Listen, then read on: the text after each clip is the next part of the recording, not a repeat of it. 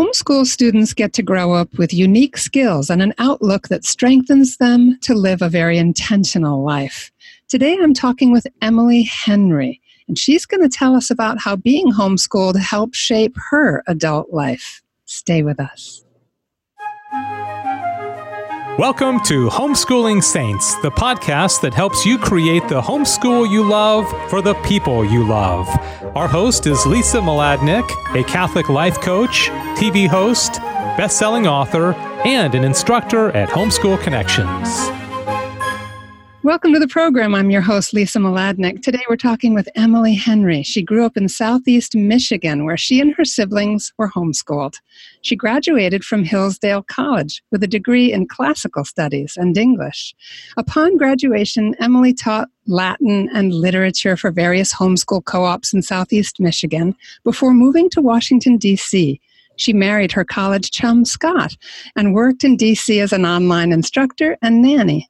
Emily and her family have since moved to Charlotte, North Carolina, where she works as the Master Latin Instructor for Homeschool Connections. She offers several Latin courses, both live and recorded, as well as several middle school literature courses. Emily, Scott, and their daughter Jane love to garden, go on nature walks, and travel. Hey, thanks for being with us, Emily. Hi, thank you for having me. Oh, this is so much fun. I love it because uh, I'll just say that we both work for Homeschool Connections, and my daughter, Teresa, absolutely loved when she was in high school having you for Latin. You were, you know, one of her just top teaching experiences. Aww. Loved you. she still brightens at your name. oh, I'm honored. That's that's so good to know. Thank you. yeah, you've really been a blessing to us. So tell us, just step us into um, kind of where and how long you were homeschooled. What was that like for you? So I started being homeschooled in the fourth grade. I had gone to public school up to that point, and then my mom decided, my mom and dad uh, decided to pull me out and wanted to try homeschooling. And at the time, that was very different. It was not common. Most people said, What? What are you doing? You're going to learn at home? I remember my best friend still, she said she was just devastated. You know, she thought she was never going to see me again. um, but she did. We're still best friends. But oh, um, that's great. She so we st- I started in fourth grade and went all the way through to graduation. I um, graduated as a homeschooler. And um, a couple years after my mom started homeschooling me, my younger siblings then joined me. So she homeschooled. There were three of us in our family and she homeschooled all three of us, and we all graduated as homeschoolers. Huh. So, you, you must have taken to it for her to draw the other children out of school. It sounds like she had a good experience. She did have a good experience, yes. Yeah, she she said that she noticed a change in my whole temperament within the first year of homeschooling. I was less uptight, I was more relaxed, and I was just overall just more balanced um, in in life and was learning a lot and getting much more excited about my education than I had been before that. Wow, really interesting, right? A sensitive, intelligent kid, you know, probably doing fairly well in the regular school system, but the instincts of the mom and dad that there something might work better for you. And so that was a place of you being able to kind of unfold or blossom. Absolutely. Yes. Yeah. Nice, nice. So, what were some of the benefits of homeschooling to you? Obviously, this sense of ease with yourself. Mm-hmm. Um, what else would you say you can identify from that point to now as an adult looking back out things that strengthened you? So, I think one of the biggest ways that I was strengthened as a homeschooler was my work ethic. As a homeschooler, you have there's lots of different ways and approaches and families have different methods but my mom wanted to keep it as structured and organized as possible so that it felt like we were going to school. I mean we even stood and did the pledge of allegiance every morning. We had a flag. It was very we had a start time. We had break for snack. We had lunchtime. And we kind of had a normal schedule as if we were in in school. And so I feel like having that kind of structure and having to do it on your own, there's nobody you know, she didn't have a principal telling her this is how things have to go. She had to do all of it. And so I feel like by her doing this, she set a really good example for us in what it looks like to be responsible, to take initiative, to have a, some sort of a schedule. And in turn, that really, I feel, shaped our work ethic. And I would, I would say my brothers and I, all three of us are very driven individuals. We, we know what we need to do in order to get something done. Um, we're not necessarily afraid of hard work. I would argue I really like it. I can't speak for my brothers, but I like to work hard. I like to, I know they like to set goals. I'm not sure how excited they get about work, but I get excited about work. Um, and because it feels so satisfying when you finish it. And I think that was something our mom passed on to us because she she would say, It's okay. I know you don't always feel like doing your schoolwork. I don't always feel like doing the dishes. But she said that this is a way we can glorify God. And she said, and you'll feel good when you've accomplished it. And you'd think, no, I'm not going to feel good when I finish math. But I did. I go, wow, I accomplished something. So there was much more of a direct link, I feel, in homeschooling between um, recognizing that you have to stay on a schedule. Somebody's not, you know, our mom was doing it for us, but that was it. Like we had to also respond to her and be obedient to her. And then also knowing that, hey, this this takes hard work. We have to we have to work hard to to accomplish this but we're going to feel good afterwards. Mm, listen to the multitude of motherly wisdom and the naturalness of the family as a place to build virtue and life skills and all of that. Uh, a place where your mom could say, in a way that was not punitive or judgmental, just, hey, you know what? I know, I get it. This is hard. I find it hard too but but but let's look for let's look for the benefit and and framing it for God's greater glory. I mean, when we see the way the world and our culture is going, just the fact that so many families have helped their children to frame their lives in that context is just such a blessing. Yes, yeah, I agree. I think that when it's so easy to be focused on yourself and what feels good and our culture feeds into that. I would argue it feeds into that way more now than when i was growing up because when i was growing up we didn't have social media and the bombardment that comes with that. But there was still this idea of do what feels good and if this if school doesn't feel good well you know be like the other students and just say oh i'm not going to learn. And I, I that wasn't my personality anyway. I always wanted to learn. I liked school. I'm one of those weird people. But I would say that homeschooling helped protect us from that. And like you said, it, my mom and my dad were able to set examples and help shape us so that we remembered it's not all about us and it's not all about what feels good all the time. Sometimes we have to do tasks that we don't enjoy, but we can always do it to glorify God and we can always make it prayerful.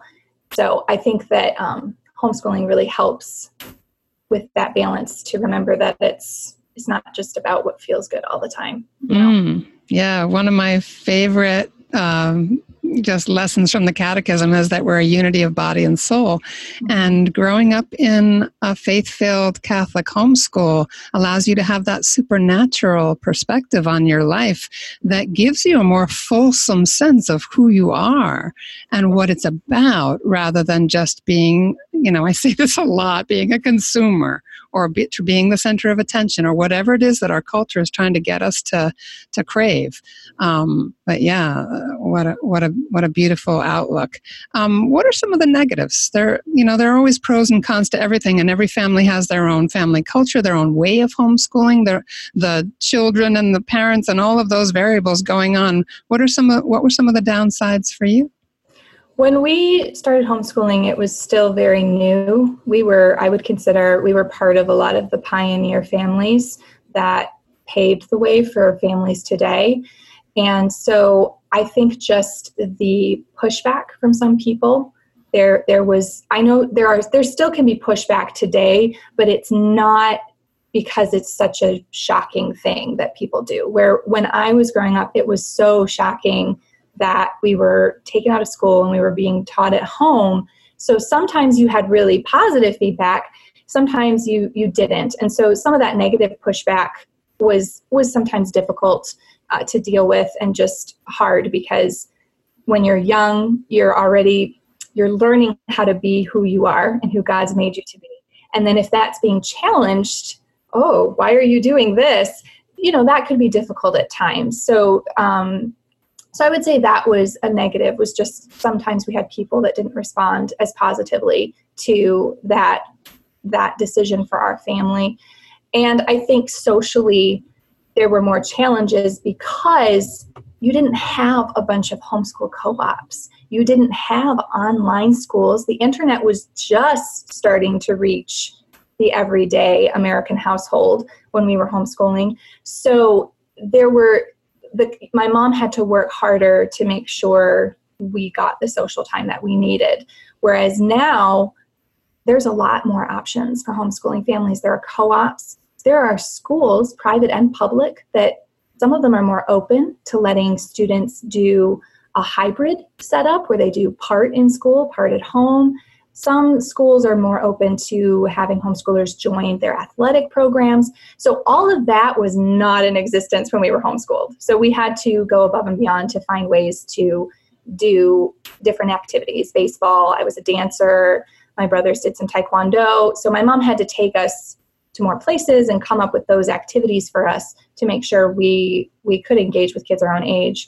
Um, it, so I would just say that was just there were there was more to it than there is now. Mm-hmm, yeah. had to go into that. Then now you just join a co-op and you're all set.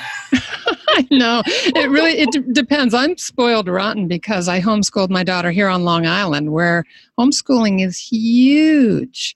Right now, we have, I, I would guess, over 300 families just in our Catholic network. There are at least two Christian networks. There are a, a couple of secular networks. And because the immunization laws just got a lot stricter here in New York, we have now an unbelievable tsunami of families pulling their kids out of school and starting to homeschool. So I'm almost feeling like it's going to become the norm here pretty wow. soon.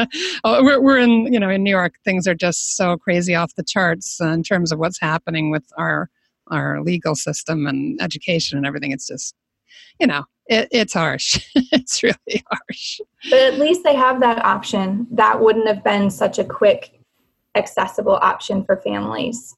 Mm-hmm. Yeah, and thank God families like yours have paved the way because it's now legal in all 50 states. It wasn't always.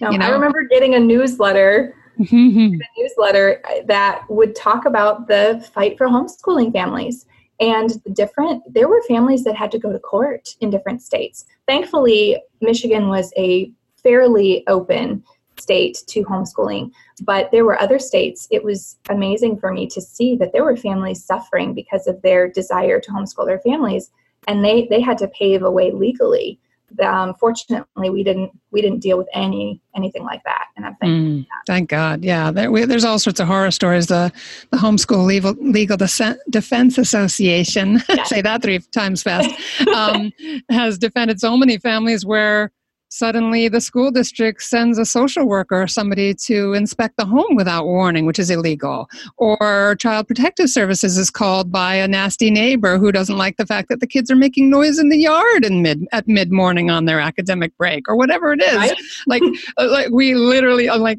like highly recommend that everybody who's thinking of homeschooling join the HSLDA because of you know those kinds of things can happen in certain Absolutely. parts of the country for sure. Yes. Um, okay so just kind of um, then drawing back uh, drawing forward i guess into your college years how was that transition for you as far as being a college student after spending your high school years at home?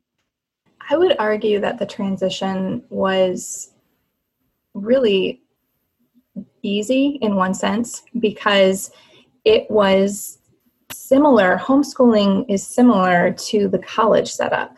When you go to college, you don't have the high school teacher teaching you every day and making you do homework every single night and stay on task and, and pace yourself. When you're in college, you're in class once, twice, maybe three times a week for that for a particular subject area. And the rest of the time, the professor is not there breathing down your neck saying, hey, you've got to do this paper and read these passages. They tell you what's expected of you.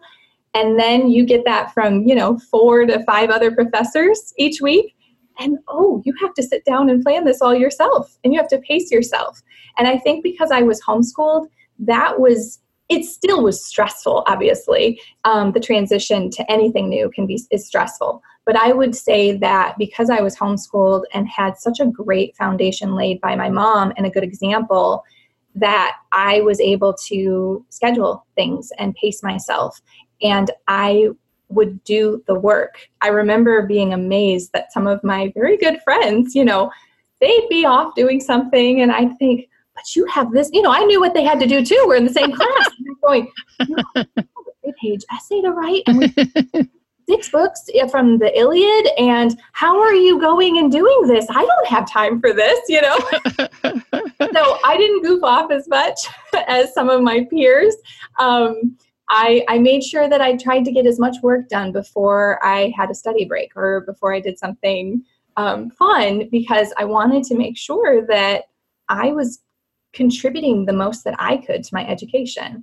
And so I think that that part of the transition was great. And then being in a classroom, having professors, I loved it. It was so exciting for me because I was I got to skip all the drama of high school.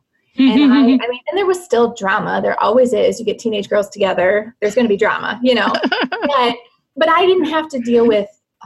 I would argue a lot of un, pressures that some kids have to deal with, especially now. Oh, goodness. But when I was in high school, it wasn't as bad again because you didn't have social media. But going into the college environment was extra fun for me because then I got to enjoy classroom experiences, but they were more mature. And I got to enjoy learning from a professor and having those relationships with my professors and my peers and just learning how to relate to all kinds of people. It was it was delightful. I learned so much during my time in college, and it had its ups and downs, of course, as everything does, but I really enjoyed it, and I was always known as the one that was doing her homework. right, exactly. I'm hearing your mother's voice softly in the background going, You'll feel so much better yes. when it's done. Offer it for the glory of God. exactly, exactly. and that was often what I would think. And then it felt satisfying when I did go swing dancing, or I had that to look forward to every Friday night. And that is what I push towards. Okay, I get to have fun Friday night. I get to go swing dancing with my friends. I get to go enjoy snacks and games with them afterwards, you know, and that was, that was, it was helpful. So, you had real self mastery already, a nice foundational level of that sense of how to schedule, how to manage time. So step us into adult life and how you how do you manage your schedules now? What does that look like? What's your process? So when I after I graduated from college, I taught at some co-ops and some homeschool co-ops. And then from there, I moved to Washington, D.C., and I worked both as an online teacher um, for Homeschool Connections and also as a nanny. And transitioning into that kind of job was wonderful because it, it fit what I had been exposed to and my strengths. And I was responsible for scheduling things for the children, or if the parents said, This is what I want you to accomplish this week, or here is what the kids have scheduled, and then it's your responsibility to make sure they have their their lunches, their snacks, um, their you get them from point A to point B, whatever it may be. I was responsible for kind of creating that schedule and that sense of consistency for the children every week in their homes because both parents they were working very very hard and they needed that support not only for their kids but for them to know that their kids are taken care of. And so again from my homeschooling background I'd watched my mom do it for years. I was home. So I got to see how much work went into laundry and dishes and meals and teaching us and how to make things fun. And so I had that example set for me. And so I carried that straight into being a nanny as well as an online teacher.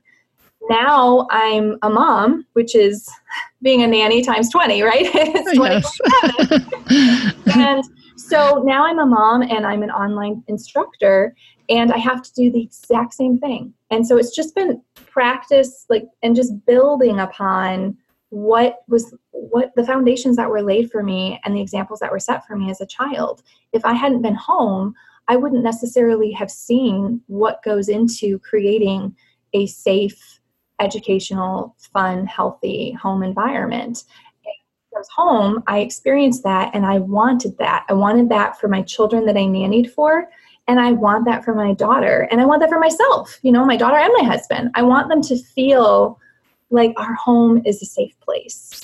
And so now I have different distractions, right? I love to be outside. I love to garden. Gardening and plants is like just, I love it. It's just so satisfying.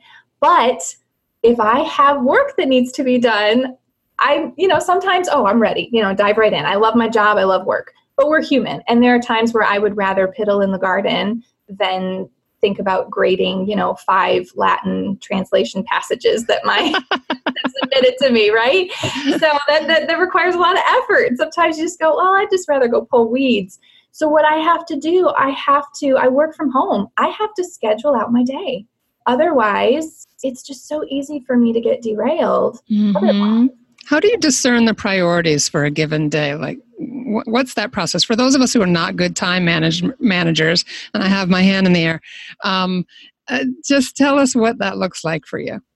So, for me, I would say family always has to come first. Um, actually, no, let me step back. The first priority is my relationship with God. So that always has to come first. And so i always want to make sure that i am spending that time in prayer and in the scriptures and making sure that i'm i'm depending on god and not on my own strength for the day. Then next would be my family. And then third is my job because you know my job is very important but my family and god need to come first. And so that that is the ideal priority, right? or ways of prioritizing. It's not necessarily how it always happens, and I'm always I'm always dealing with that. So I what I've ended up doing, I have a motivational planner that I really really like. I got it from I think it's just called 31 or you can plug in my 31 online and it'll come up. And they sell mostly totes and bags. Planners are not their specialty, but it was a motivational planner that I saw, and it's huge. We're on the recording. I can show you there. It's it's gigantic. So if you like things that you can touch, you know this is this is great. Um, but what I do is I sit down and I'll just mentally purge on a page everything I want to accomplish, and it might be for the next six months. I am very goal oriented, very driven, right? So I'm often bombarded in my mind with all these things I want to do. So, in order to help me prioritize, I get it all written down. And then from there, I pray through what what really what has the most priority here what's realistic and what can i achieve? And then from there the way the planner is set up it has like a section for monthly goals. And then it also has the month a page where you can look at the whole month and then it has the day to day so i use all of it so if there are several things I want to do, but I know that can't happen this month, I'll write it down for, say, October. And then when I sit down and look at all of my intentions for October, then I can work on it at that point. But until then, I can forget about it. And so that also helps me with prioritizing tasks because I try to divvy it out in a healthy way and then I can forget about it until it's time to work on it. I love that. And then I can forget about it because I find that my anxiety levels really spike if that stuff is piling up in my head. And, exactly. and, it's, and, it's, and it's all arguing in there for, for primacy, right? Like it's just uh, a nightmare. Absolutely. Yes. I have found, um, so I, I grew up, I've been, I've dealt with anxiety my whole life. It's just part of my temperament, unfortunately. And then we live in a culture that just exacerbates people that have anxious personalities. And so for me, that mental bombardment can be so difficult and just can I can't focus on my daughter as well. I can't focus on my job as well or time with God if I'm bombarded with all these things that I feel like I need to do. So having the planner and that system and that breakdown, I mean, I do it even for chores Mm-hmm. days for laundry, days for dusting, because I like to clean. I like a clean house. So that's a priority for me. For some people, they don't care. Okay, that's fine. But I have I have a whiteboard in my kitchen that I can change it out week by week, depending on what my week looks like. But here's the day I'm going to mop. Here's the day I'm going to do some extra meal prepping, whatever it may be. And that also helps me dismiss the, oh my gosh, I have to do this, this, and this, and this. Nope, that's that's scheduled for Wednesday. I'm going to focus on this right now. I don't have to worry about this other task. Right. Once it's scheduled, it almost goes cleanly into a little filing cabinet in your brain where it goes to sleep. Like, I know it's safe now. I've placed it in my schedule. I love that idea of, okay, here's where I'm going to do these tasks. There's such a feeling of accomplishment in just learning to do that and learn to believe in yourself a little bit. You know, like obviously our belief is always in God. I don't mean it in the secular sense, but believe that, you know, that you've wired your brain at this point through practice, that you know that that you're going to, as much as possible, show up to that schedule and live it out. So you can have confidence that for the most part, things will get done. Exactly. And you have to be careful because you can have you can have extremes when it comes to a schedule.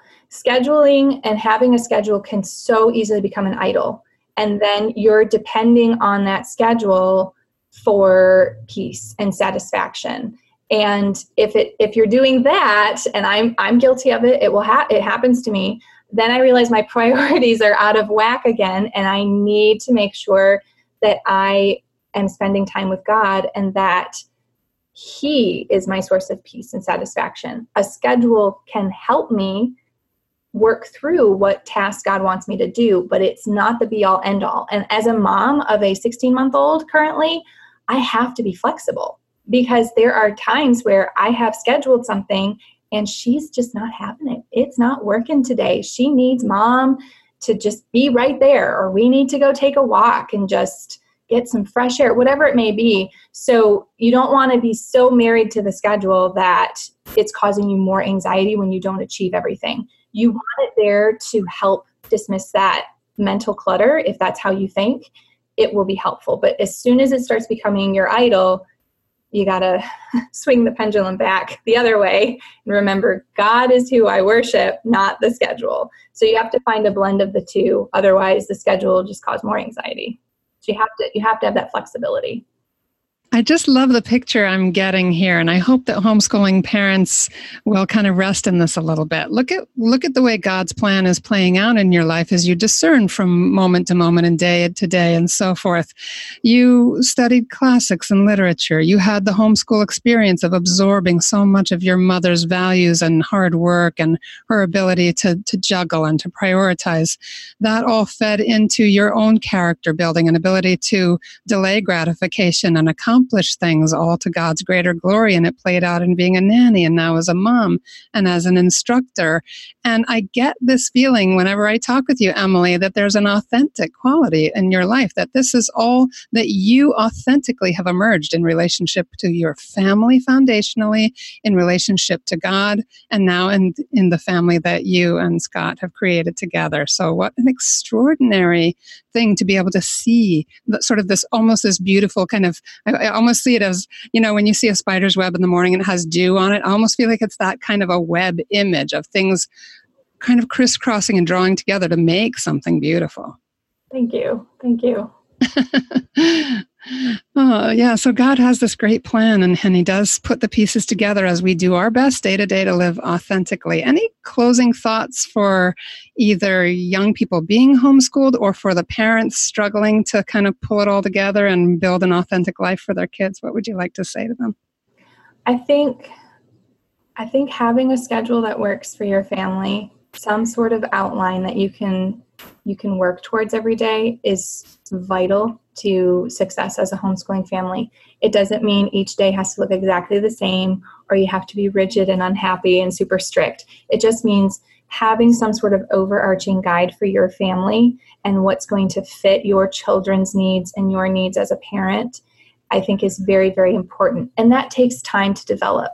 I've been married for over seven years. It's taken me that long to figure out what's a good rhythm for, for my household and running this household. So it takes time. So you want to be patient. You want to give yourself grace. Try things. Oh, that didn't work. That's okay. try something else. That's the beauty of being a homeschooling parent is you get to try different things with your family. There's not, you know, one one size fits all, right? So so having some some sort of guide that will also help your children. It will help them stay accountable uh, because they will have an idea of what to expect. And I think that's really important. And I think the other thing I would just encourage is making sure your kids get outside and run around, take them for walks, go to the park, because it's so easy when you're homeschooling to your home. And then you want to make sure you're also getting out and getting getting some of that extra energy out because you are home all the time and the kids are home all the time. It's some aren't. We were. We kind of lived out in the middle of nowhere. So I know some families are running everywhere, but my experience, we were home quite a lot. And so we had big open country. We lived out in the country. My mom made sure we were outside because we we needed that. So I just I feel like just make sure your kids are getting outside. Make sure you have some sort of overarching structure for your home and and and pray. Rely on God. Amen. Amen. Well, thank you so much for being with us, Emily. Everybody, if you want to find Emily, go to homeschoolconnectionsonline.com. She is the Master Latin Instructor for Homeschool Connections, which has just won a whole bunch more awards. They've won so many for high school and middle school instruction and tutoring. Um, so we're really blessed to have Emily, and um, just please check out her courses for your kids. They're fantastic. She's really a very gifted teacher. And thanks for being with us, Emily. Thank you so much for having me. This was fun. Yeah, me too. And everybody, stay tuned. We have our three minute feature coming right up.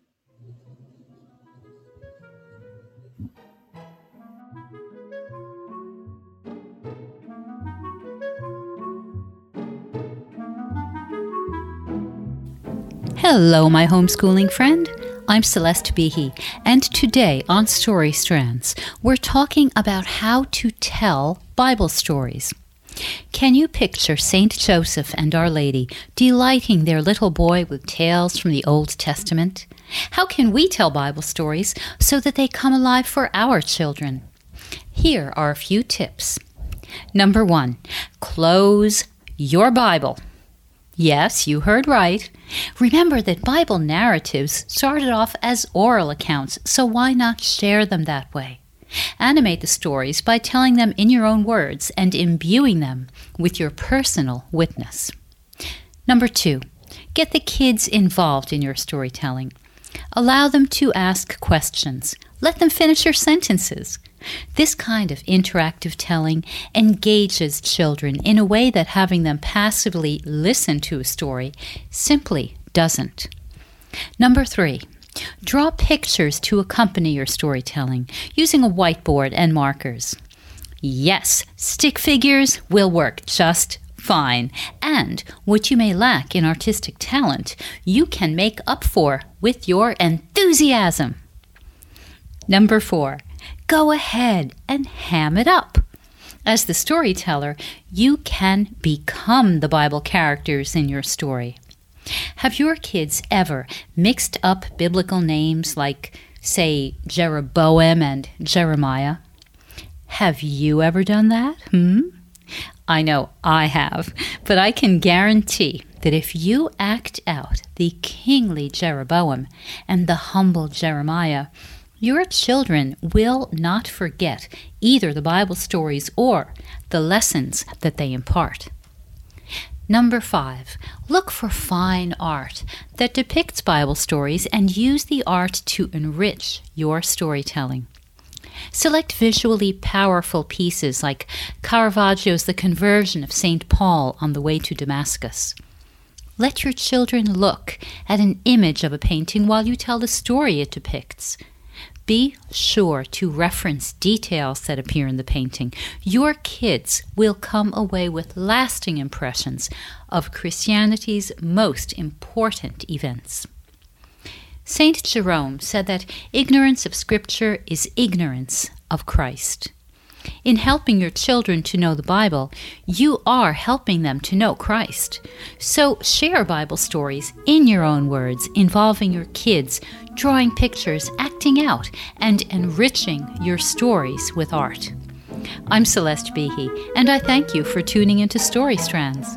Please come visit me at celestebehe.com.